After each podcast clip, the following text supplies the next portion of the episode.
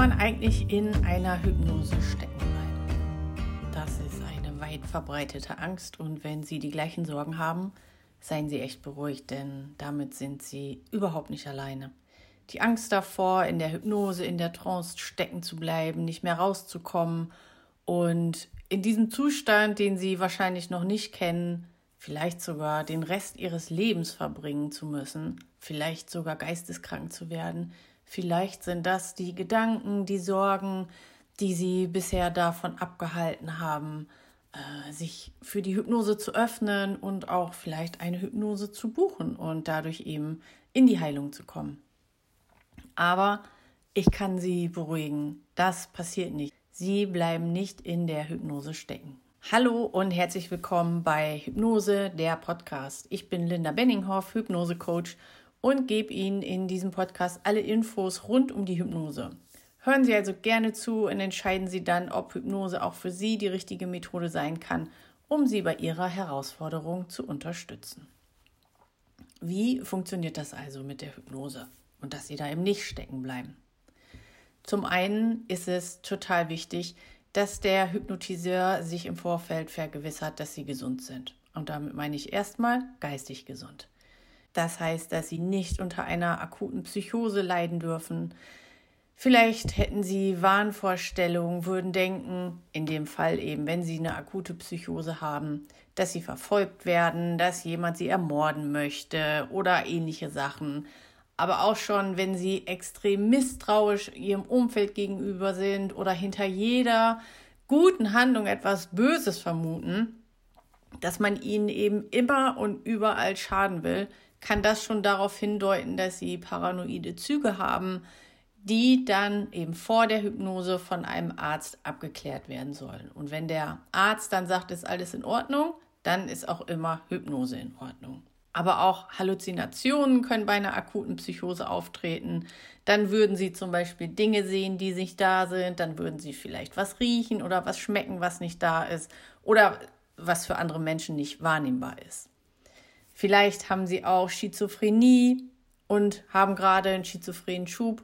Dann soll man die Hypnose auch auf keinen Fall durchführen, weil diese ganzen Krankheiten, diese Nervenkrankheiten eben dazu führen können, dass die Hypnose nicht mehr abschätzbar ist und dass eben auch dann Schübe wieder vermehrt auftreten können oder verschlimmert werden können, wenn sie schon da sind.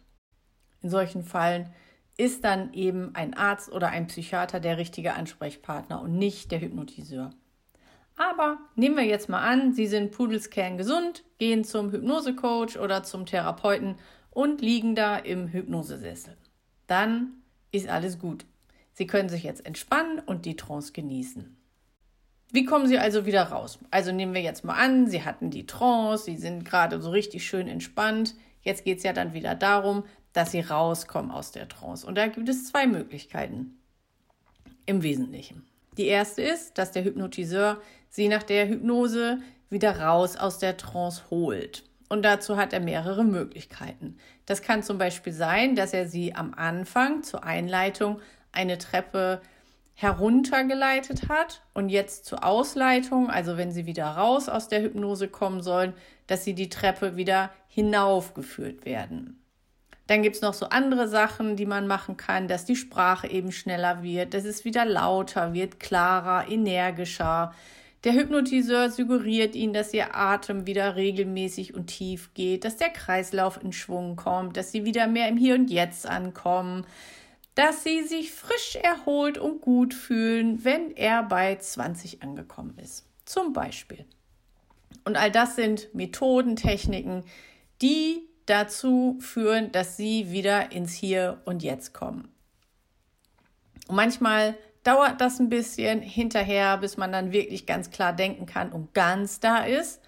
Aber als Hypnotiseur kann man das bei seinen Klienten erkennen. Dann ist die Sprache ein bisschen langsamer und noch nicht so ganz klar. Kann nicht so ganz klar denken. Ich finde auch immer, dass die Augen so ein bisschen schläfrig, fiebrig aussehen. Und dann hat man eben als Hypnotiseur die Möglichkeit, wenn das auffällt, dass man zum Beispiel ein paar Fragen stellt, wo der Klient eben ins Nachdenken kommen muss und wieder ein anderes Gehirnareal anschaltet, sage ich mal. Und dadurch funktioniert es dann ganz schnell, dass er ganz schnell wieder ins Hier und Jetzt kommt. Zum Beispiel, indem man ihm nach seinen Plänen fragt, die er im Laufe des Tages noch hat, also im Anschluss an die Hypnose, was es zum Abendessen gibt, was es zum Mittagessen gibt, seine Telefonnummer und all sowas, wo er eben mal so richtig nachdenken muss. Dadurch wird die Aufmerksamkeit eben wieder sofort stärker ins Hier und Jetzt gebracht.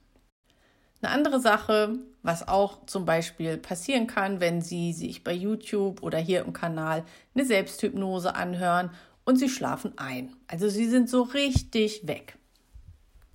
Sie sind tiefenentspannt und egal was, was Sie hören, Sie reagieren einfach nicht, Ihre Augen bleiben geschlossen. Dann gibt es die natürlichste aller Methoden. Sie schlafen einfach weiter. Die Trance hört dann spätestens dann auf, wenn Sie ganz natürlich wieder aufwachen. Dann ist die Trance verschwunden. Mir ist es zum Beispiel einmal passiert, dass ich während einer Online-Hypnose über Zoom, was übrigens sehr gut funktioniert, wenn Sie weit weg wohnen sollten, zum Beispiel von meiner Praxis, und Sie möchten aber trotzdem die Hypnose äh, genießen und dann eben sich für Online-Hypnose entscheiden, funktioniert das sehr gut über Zoom, also Videoübertragung.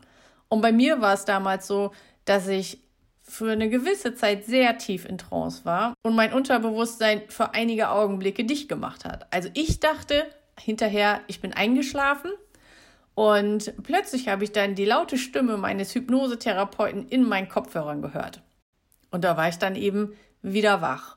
Und nachdem ich voll wieder da war, als die Trance dann eben zu Ende war, hat mir meine Therapeutin erzählt, dass sie schon einige Momente vorher versucht hat, mich zurückzuholen, aber ich habe einfach nicht reagiert. Sie hatte sogar schon ihren Lautsprecher vom Computer überprüft, um zu checken, ob da technisch alles in Ordnung ist. Aber letztendlich, wie Sie sehen, hat es dann doch geklappt. Einfach ein bisschen Geduld haben. Sie hat dann noch ein bisschen lauter gesprochen, ist noch ein bisschen energischer geworden und dann habe ich eben auch reagiert.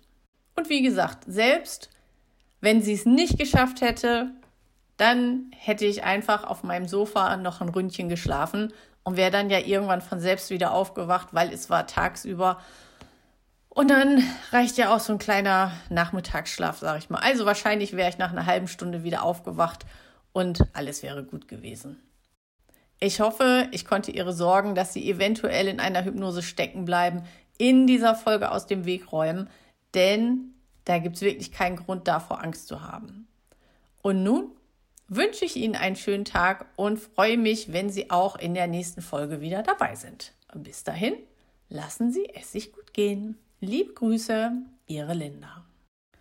Ja, wenn Sie sich gerade fragen, ob Hypnose Sie auch bei Ihrem Problem, Ihrer Herausforderung unterstützen kann, buchen Sie gerne einen Termin für ein Kennenlerngespräch mit mir. Da beantworte ich alle Ihre Fragen rund um die Hypnose und wir schauen, ob ich der richtige Hypnose-Coach für Sie bin, um Sie auf Ihrem persönlichen Weg zu unterstützen.